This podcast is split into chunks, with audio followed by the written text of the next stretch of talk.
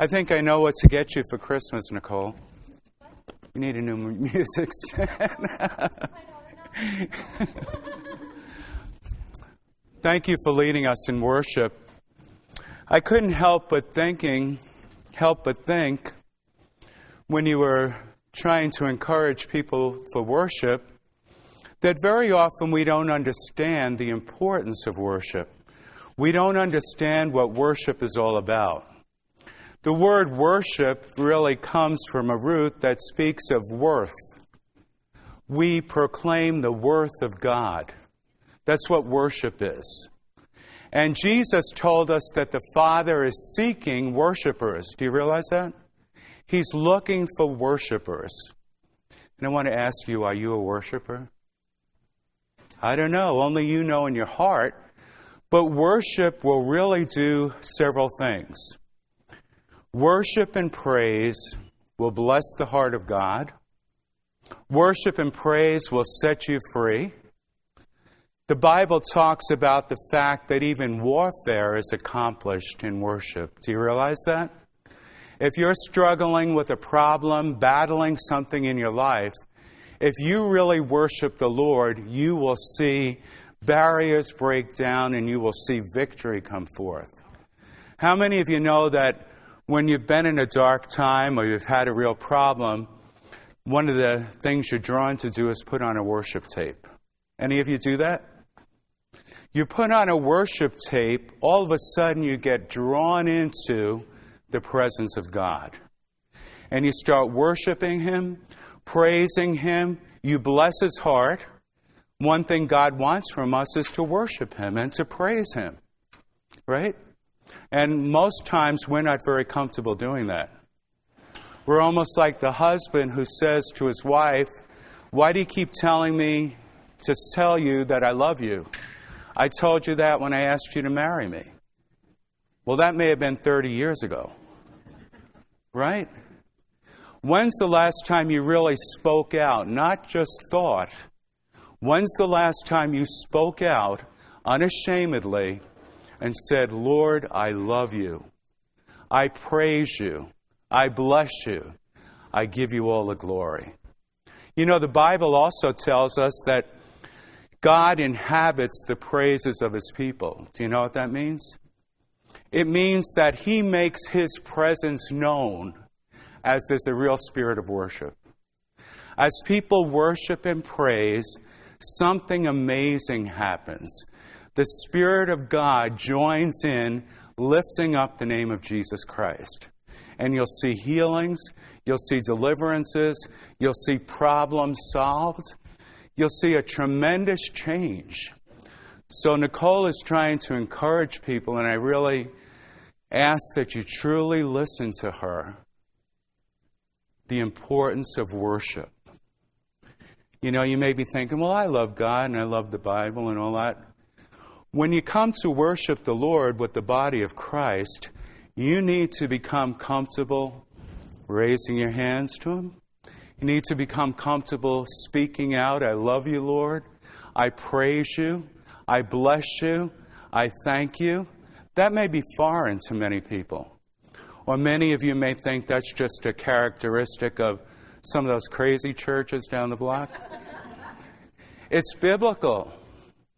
Even the crazy churches down the block may have some good ideas for us to follow. Do you see what I mean? So I want to follow up on uh, what Nicole was saying about worship and praise. Again, to summarize that a little bit, and my teaching isn't about worship and praise. Regarding worship and praise, God is looking for worshipers. Jesus said the Father is seeking worshipers. Have you ever thought, what can you do for God? You can worship Him. That doesn't mean think about it. It means speak it out, talk to him, praise him, tell him he's great. He really likes it because God's a person. And secondly, if you're going through a difficult time, and I'm going to talk about difficult times tonight, if you're going through a difficult time, put on a worship tape and join along in the quiet of your own house. Uh, you don't have to worry about other people perhaps watching you. Begin to worship along. Practice. Don't we learn how to love a little bit better as we practice? So practice. Practice loving on God, praising Him, blessing Him. Amen? And remember that when the body of Christ gathers, particularly, that God will inhabit or make his presence known in the praises of his people. You wonder sometimes why we don't have a whole lot of Holy Spirit anointing? It's because we're not praising him. It's not the problem with the word, it's not the problem with faith, it's a problem with there's no praise and worship. But where God is lifted up and praised with full voice, then his presence will become very known. Maybe you think that's just all emotionalism. It isn't just emotionalism, it's the presence of the Holy Spirit lifting up and making real Jesus Christ in our midst. Amen? Amen. Is that enough? Should we go home? That was easy. no, actually, tonight I want to talk about handling difficult times. Have any of you ever gone through a difficult time? I don't know. This is the most together group of people I've ever met. They never have problems, nothing. If this goes down again, oh, this is the wrong one. That's why. That's the one that's broken. Okay. If any of you were there on Sunday, you watched the music stand go down and down and down. Well, anyway, going to talk about handling dark valleys, handling difficult times. Going to pray for a moment because it is very important then whenever we gather to hear the word of God, that we're prepared, right? I don't want to teach a nice word. In fact, maybe this, some of this won't be a nice word. I don't want to, I want to teach a word that God wants to speak to your heart and touch your life. Amen? And that only happens if you're prepared. That means we have to get rid of the distractions. For the next 45 minutes or 40 minutes, we have to concentrate on what God's saying. We have to stay in communication with Him, listen to the Word, and then apply it. Okay?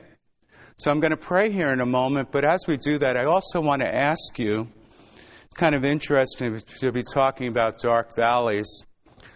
I want you to keep in prayer a couple whose name is Chris and Rebecca. Chris is the son of a young couple that I was with in the Navy. It's their only son. And uh, he's now a grown man and has four children. But he and his wife minister in Jordan. And they were put in jail last night under the charge of possibly trying to convert Muslims to Christianity. And so that's very serious, right? We sit in our comfortable United States of America and we don't realize that the Acts of the Apostles are actually continuing to be lived out in our day. So if you can make a mental note about that, pray for Chris and Rebecca that they'll have favor. Someone's watching their four kids, but they're in jail at least overnight. We don't know what's going to happen. Okay? So let's pray now that the Lord will give me what He wants me to share, and also that we'll all be open, our hearts will be open. Father, I praise you and I bless you. I give you glory, I give you honor. I thank you for this time we have together. Father, I thank you for Pastor Jeff and Lisa. I thank you, Lord, for what a great gift they are to this area and to this church. I pray, Lord, that they would get a few days off, a little break, enjoy themselves, relax. And Father, I thank you for giving me the opportunity to share with your people. I pray, Lord, that I would just be led by the Holy Spirit. And I pray, Lord, that all of our hearts would be open. Lord, take away the distractions. Lord, we praise you and we bless you, and we give you all the glory. So, we're going to talk about handling dark valleys. And most of us know, I don't have to tell you, that life is a mixture of pain, pleasure, success, failure, mountaintops and valleys, right? Life is a mixture very, of several things. We're not living in heaven yet, and so we do have difficulties here on this earth. However, even when we go through the darkest valley, God is there. God is with us. I want you to open up with me to a scripture reading that you'll be very familiar with. And I want to look at a couple of verses there. It's Psalm 23, verses 1 through 4. That's where I want to begin, and that's the main scripture for my message tonight. Psalm 23. I'm going to concentrate on verses 1 through 4, and particularly concentrate on verse 4. It says, and David is the one who wrote this psalm. He says, The Lord is my shepherd, I shall not be in want. He makes me lie down in green pastures. He leads me beside quiet waters. He restores my soul. He guides me in the paths of righteousness for his name's sake. Now, that's our general experience with God, right? He's our shepherd. He's leading us. He's guiding us. He provides for us. He feeds us. We have quiet waters to be refreshed. But there's a twist that takes place here in verse 4. And David says, Even though I walk through the valley of the shadow of death, I will fear no evil, for you are with me. Your rod and your staff, they comfort me. So there's a real shift there. The first three verses are basically our overall experience with God, the godly life, the, God, the life that's lived through a relationship with Jesus Christ. But we see even with David, David had his dark valleys. David had his difficult circumstances. Do you know that actually in Israel, there is a real valley of the shadow of death? There's an actual place. It's a very deep and very narrow canyon. The sun only hits the bottom of that canyon at high noon. The rest of the time, it's almost pitch black. So the sun hits the bottom, the valley, when the sun is at high noon. Now, David probably walked his sheep through this valley when he was growing up and taking care of them. So he's writing from experience. Now, if you look in the Bible, there are many other valleys that are mentioned. Joshua talks about the valley of calamity. Psalm 84 talks about the, the valley of weeping. Hosea talks about the valley of troubles. So there are valleys. People in the Bible faced valleys. People in the Bible faced hard times. People right now are facing hard times, and we're among them. Amen? So, what I want to talk about tonight is how do I handle these dark valleys of life? Well, there's five points that I wrote down, five things you need to remember. First of all, valleys are inevitable. What does that mean? They're going to happen. You've either just come out of a valley, or you're in one now, or sometime in the future you're going to go through a valley. They're inevitable. Would you agree with me that that's true? It's just the ebb and flow of life. That's just the way things go. I want you to read with me in John 16, verse 33, if you don't keep a marker or something in Psalm 23, because we'll come back to that, you can open with me to John 16, 33, or you can just even listen to me read it to you. This is what Jesus said. Jesus said, I have told you these things so that in me you may have peace. In this world you will have trouble. But take heart, I have overcome the world. So, what's he saying? Basically, in this life, you're going to have dark valleys. There are going to be times that you wish you never went through. But be of good cheer, for I have overcome the world. What's he saying? Take the, take the um, emphasis off yourself and put it on me. And isn't that what we need to do with every problem? When we have a problem, usually we keep looking at ourselves, we're looking around ourselves, but we really need to look to Him because He's the only one that can help us overcome it. Have any of you ever been in a place that you knew only God could deliver you? Or only God could set you free? Isn't that true? So Jesus said, I have told you these things so that you may have peace. It is possible to have peace in a dark valley. In this world you will have trouble, but take heart, be encouraged. I have overcome the world. So, number one, their valleys are inevitable. There will be times of frustration, there will be times of failure, there will be times of fatigue, there will be times of suffering, sorrow, sickness. They're just a normal part of life. Don't be surprised by them. I'm not wishing that on me or anyone else. I'm just telling you the reality of things. They're inevitable, they will happen.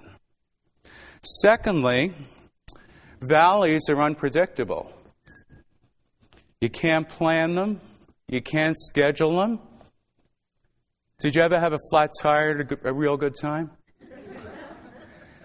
I don't think so. Did one of your children get sick at a really opportune time? They're unpredictable. You don't know when they're going to happen, right? You know, maybe you get a phone call. All of a sudden, your world changes. Something has happened to someone you love, someone you know. Maybe it's a call from your doctor's office. Your life seems to change in an instant. So, valleys are inevitable and they're also unpredictable. Third point valleys are impartial. No one is immune to valleys. No one gets to skate through life trouble free. Good people, bad people. To experience a dark valley or a very frustrating situation doesn't mean that you're an evil human being. These things happen. Things are not perfect here. Do you think you're the only one going through what you're experiencing? Do I think I'm the only one in the universe that should never have a tragedy or a loss? Can you see sometimes how we need to get our focus on the Lord and off ourselves? We become very self centered what you're going through, many other people have gone through throughout the world. And thank God, what others are going through, I have not had to go through. God allows particular circumstances and particular valleys for each one of us, as we'll see, for a particular pur- purpose.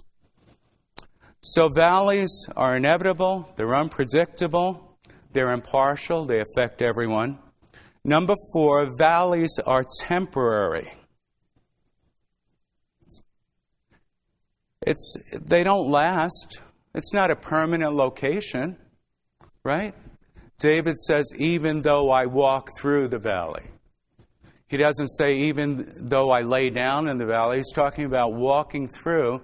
He's talking about a process. A dark valley is like a tunnel that you go through. How many of you can relate to what I'm talking about? At the beginning, all you see is darkness, and you don't know where the end of the where the light at the end of the tunnel is. Well, the good news is valleys are temporary. They don't last. It's not a permanent location. Even though I walk through the valley, so there's a sense that it will end. When you're in a valley, you think it's a dead end, but it's more like a tunnel. I want you to look with me at 1 Peter 1 3 to 9. If you can, keep uh, your finger in Psalm 23 when we go back to that, that'd be great. But I want to read from 1 Peter 1, verses 3 through 9. I'll find it here in one second. Have all of you found it before me? That wouldn't be so good. Okay, 1 Peter 1 3 to 9.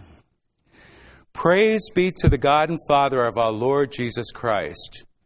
In his great mercy, he has given us new birth into a living hope through the resurrection of Jesus Christ from the dead, and an inheritance that will never perish, spoil, or fade, kept in heaven for you who through faith are shielded by God's power until the coming of the salvation that is ready to be revealed in the last time.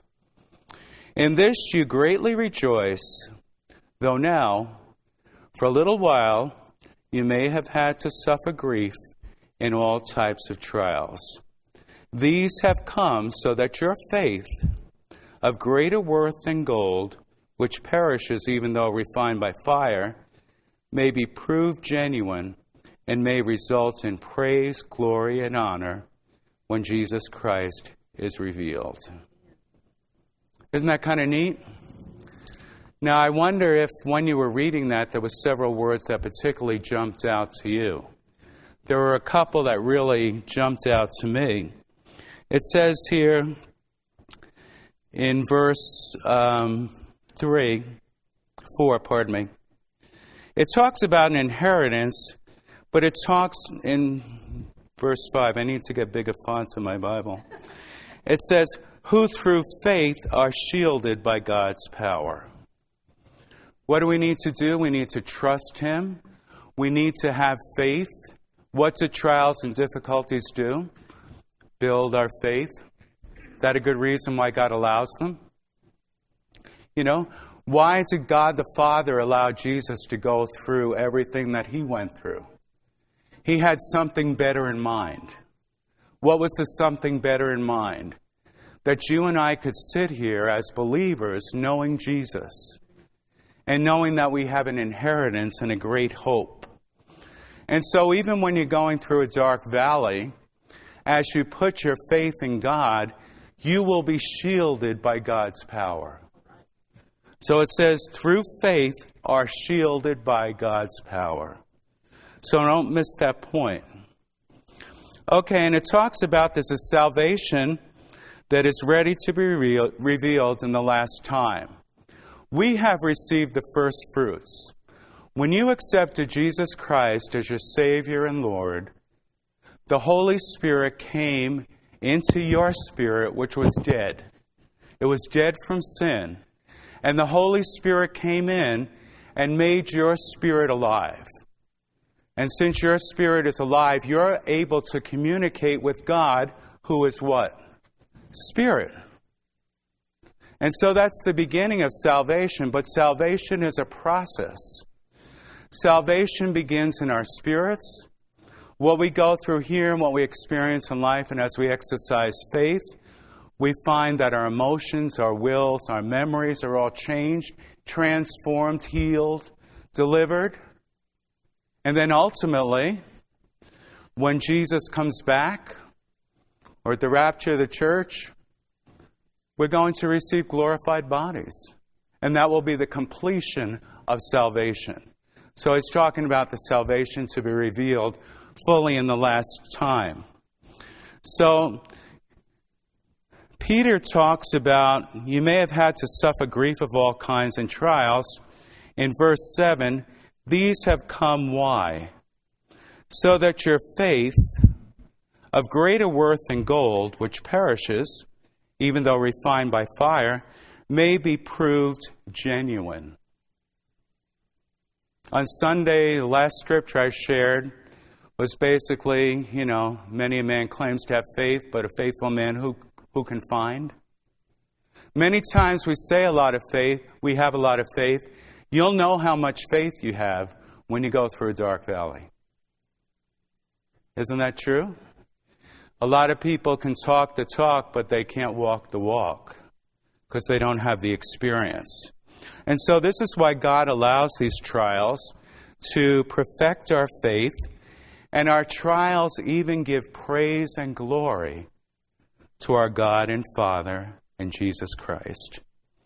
In verse 9, which I didn't read, it says, You are receiving the goal of your faith, the salvation of your souls. Now, that makes sense when we understand what I said a few minutes ago. When you are saved, your spirit, which was dead because of sin, was revived and renewed and made alive by the Holy Spirit coming into your spirit. But you're still living with the old emotions, personality, memories. And that's your soul, that's your will. That has to be changed. That has to be transformed. Be transformed by the renewing of your soul or your mind. That has to be changed. So, trials are basically to save our souls. Would you choose this way? No. I'd rather live on the mountaintops. But you can't have mountaintops unless you have valleys.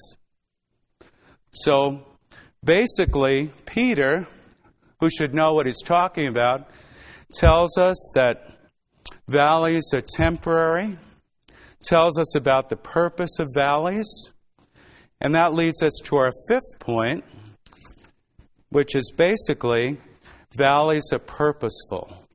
I think we see that from Peter's first letter, Peter says in verse 7, I just pointed this out, but I had written it down as a note even.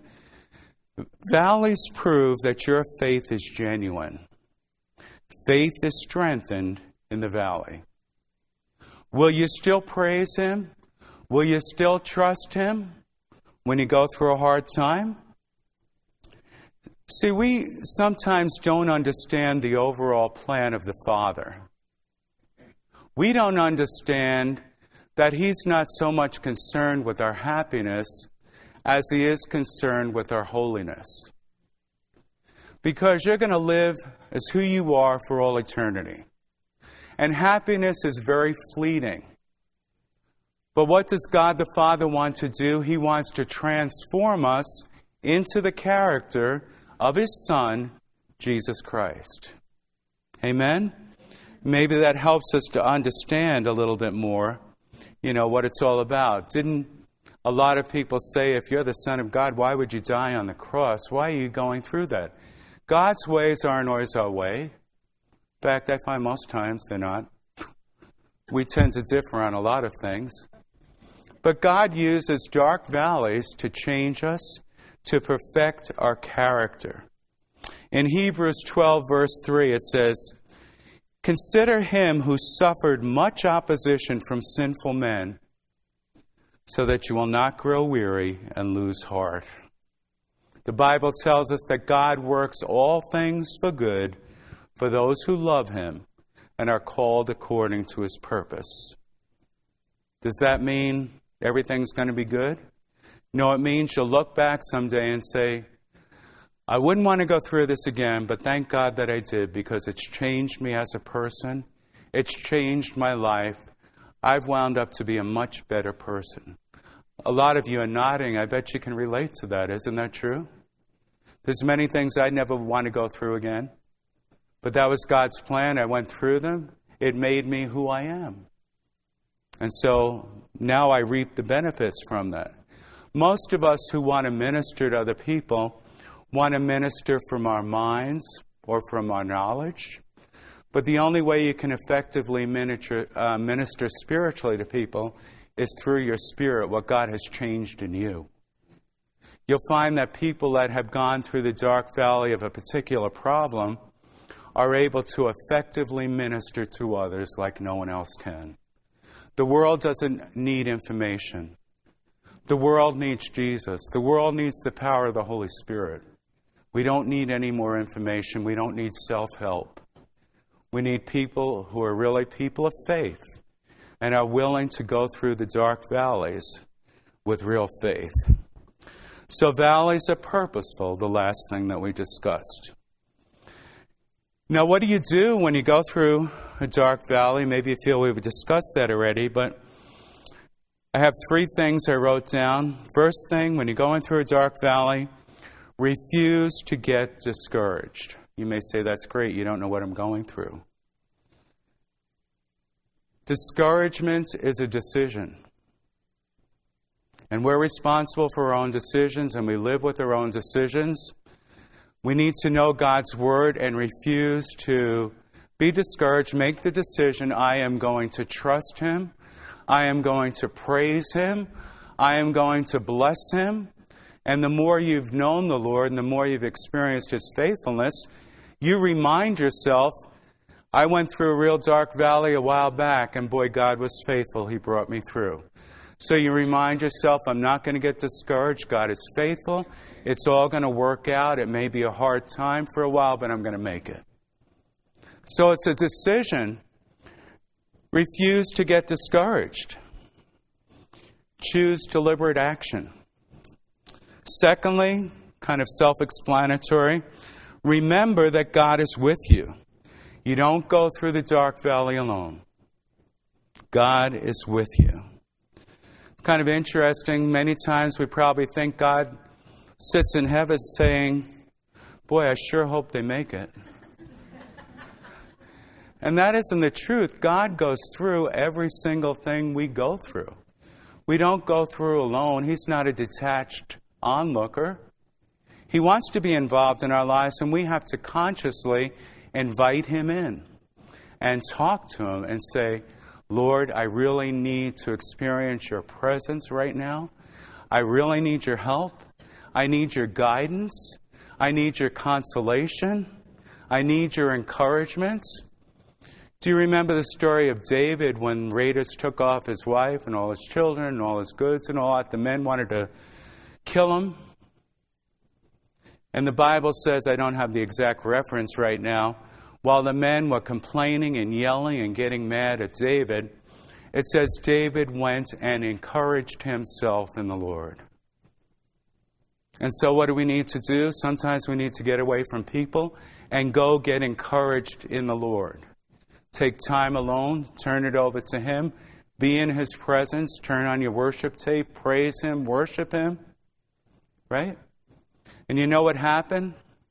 David then received such anointing and such strength and such encouragement that he went and not one person or one thing that was stolen was lost. He got it all back. And he got even more. And so God's trying to perfect our faith. He's trying to train us. We all want an easy life with no problems, but I'm telling you, it just doesn't work that way. Remember, God's with you. Thirdly, rely on God's protection and guidance. When you're in the valley, it says to us in Psalm 23 Your rod and your staff, they comfort me. You know what a rod is? Rod's about two foot long with a heavy knot at the end of it. The shepherd would take that rod and hurl it at a mountain lion or whatever was trying to kill a sheep. So David says, Your rod and your staff, they comfort me. I'm comforted by the fact, God, that you are protecting me, that you are defending me, that nothing can happen to me unless you allow for your greater purpose. Even though this is a terrible trial and I don't want to go through it, I know, Lord, that you're defending me. Right? And so that's the rod, two foot long, heavy knot at the end, which used a shepherd would hurl it like a missile and kill whatever was trying to attack the sheep.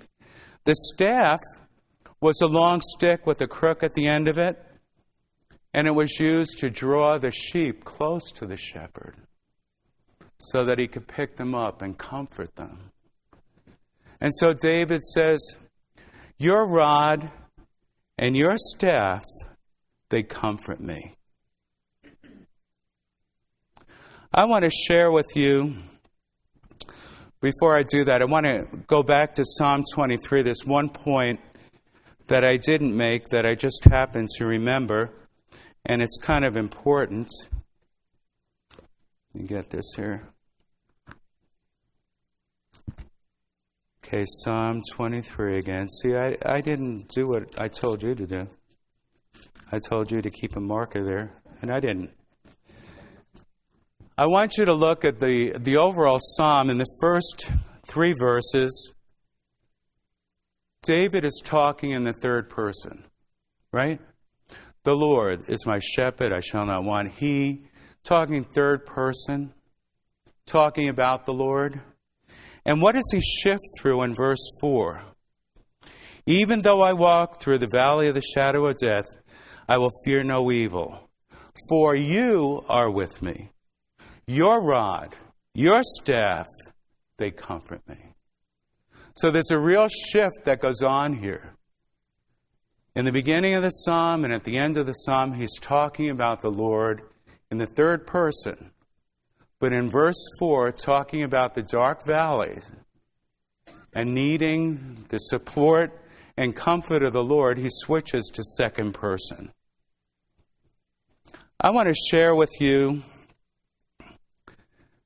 a testimony. I have several testimonies of dark valleys that I have gone through, but I think this is the one I'd like to share with you. It's a very difficult time. Probably some of you can relate to a time when your child was sick, very ill.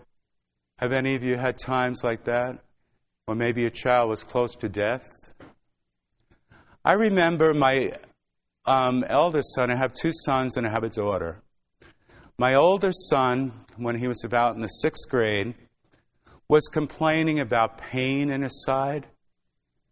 Now, he had complained about that occasionally.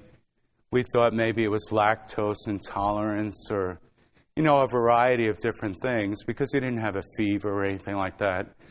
And we always used to pray with our kids and ask the Lord's healing if they're going through something. But I had prayed, and he still had it. He was still complaining. And he didn't get better. In fact, he was getting worse. So he had a fever, a lot of pain.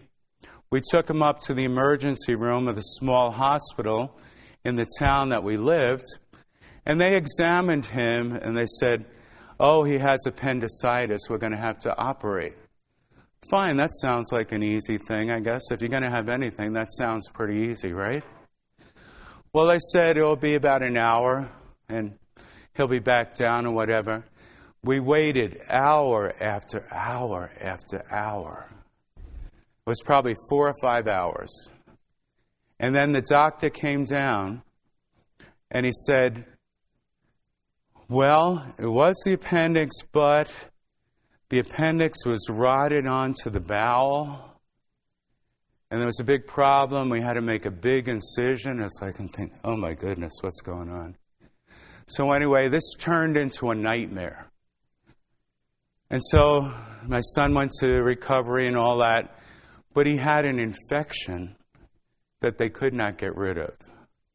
Looking back, I can actually believe that they probably perforated the bowel and the infection went through his body. Well, anyway, young kids, sixth grade. How old would they be about then? 12, maybe? 11 or 12? And so he's in the hospital. He wound up being in the hospital for 10 days and they couldn't do anything for him. They just said he has infection through his body. And he was just losing weight, losing weight. The doctor wouldn't give him anything to eat wouldn't give him anything to drink. So for 10 days, he was allowed an occasional ice cube in his mouth to melt. And that's all he could have. And from all their x rays and stuff, uh, they said that there was infection there. They couldn't get to it because to get to it, they would have had to go through the spine, and they couldn't go through the spine, the needle, and all this. Well, you can imagine how you'd feel if you went through that situation. But the amazing thing is, God uses to really strengthen faith and trust and confidence. I made a decision that God wanted him well, and that every time I went in his room, I would pray for him. And every day I came to the hospital, I would anoint him with oil and pray for him. And actually, the whole church was praying too. There was still no change. And they tried intravenous antibiotics, they tried everything. Nothing seemed to be helping. And it was interesting when I walked into his room one time on the TV, there was one of those crazy churches, and they were singing. I used to go to a crazy church. They were singing, Whose report shall we receive? We will receive the report of the Lord. And it's like, that reached out and just really touched me. It's like, wow, the timing of that, and why is that station even on? And they were saying about, you know, believe God's report. Not every report you hear is going to happen or is true. And that built more faith. And so I kept praying and believing that God was going to heal him, although it was hard to see how he would. And so, about the 10th day, they said, We're going to take him for a sonogram and see if there's anything we can possibly do. See again the location of the infection or whatever. And I was praying, I was talking to the radiologist, and the radiologist said, Yeah, that the infection's all pooled here. It's pooled here, it's pooled there, we can't get at it. It's not so much we can do. And I didn't remember at the time, but he reminded me later that I said to him, Well, I'm just going to pray that that infection just moves, you know, just moves out of his body. And I didn't even remember telling him that.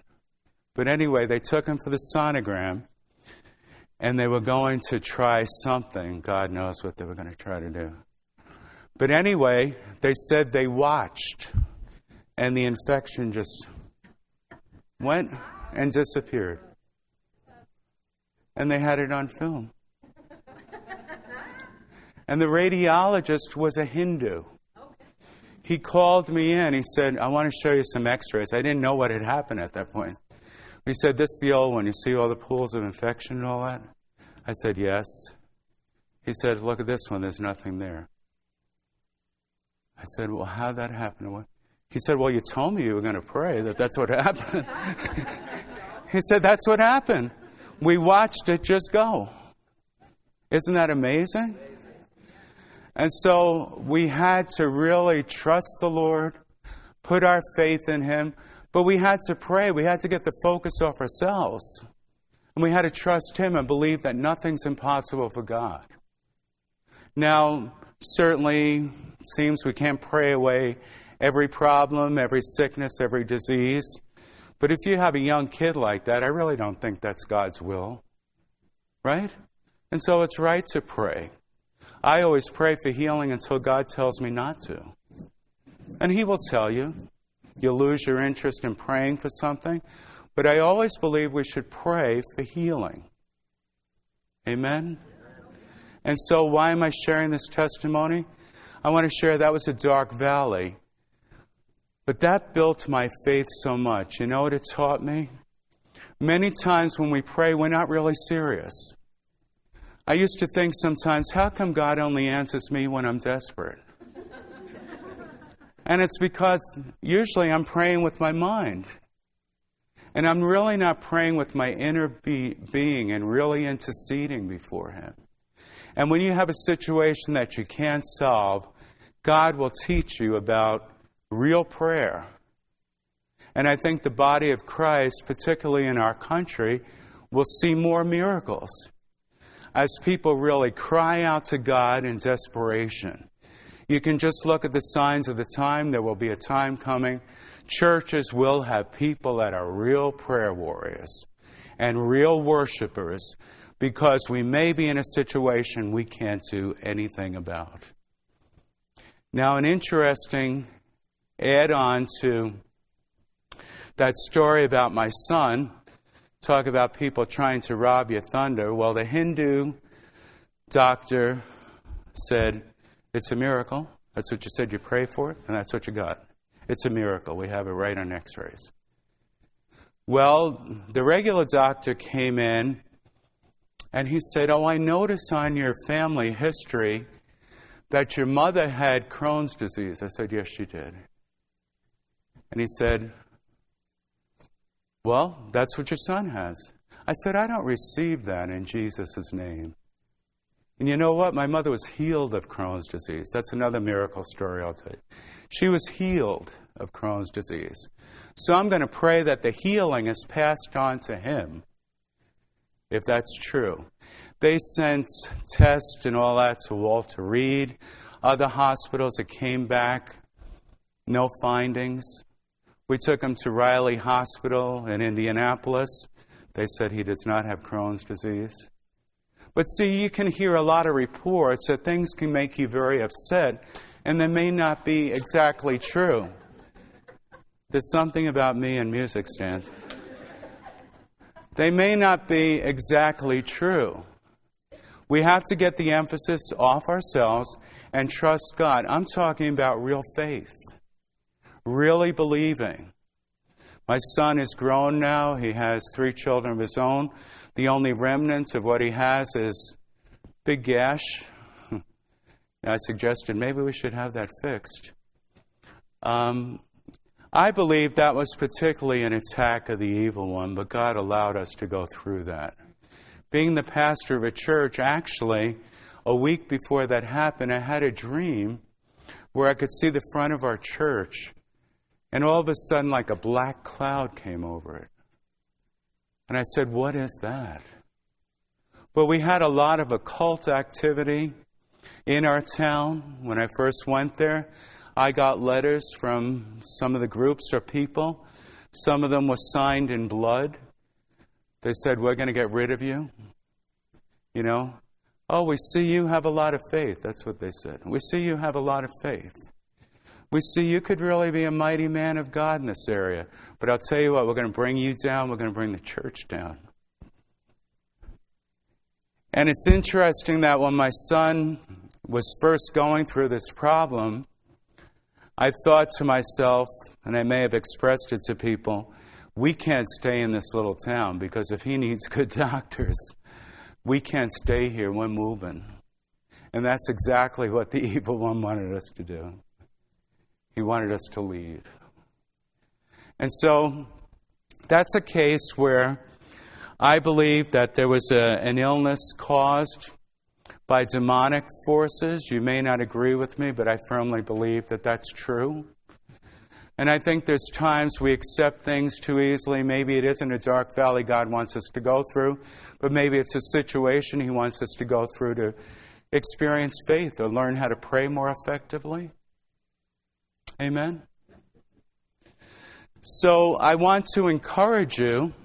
I guess I've talked about several different things the main thing was dark valleys, but I don't want you to miss the fact either the importance of worship and praise. I'd like to see the church really begin speaking out their praise. I love you, Lord. I praise you. I bless you. I give you all the glory. Who cares if they call us a crazy church? We know we're not a crazy church. We have a great Bible teacher. We have great ministries. We're solidly on the, the rock of God's Word. But I think we would see more miracles if we weren't so sheltered and afraid and so into ourselves. Remember, God inhabits the praise of His people, He'll make His presence very real.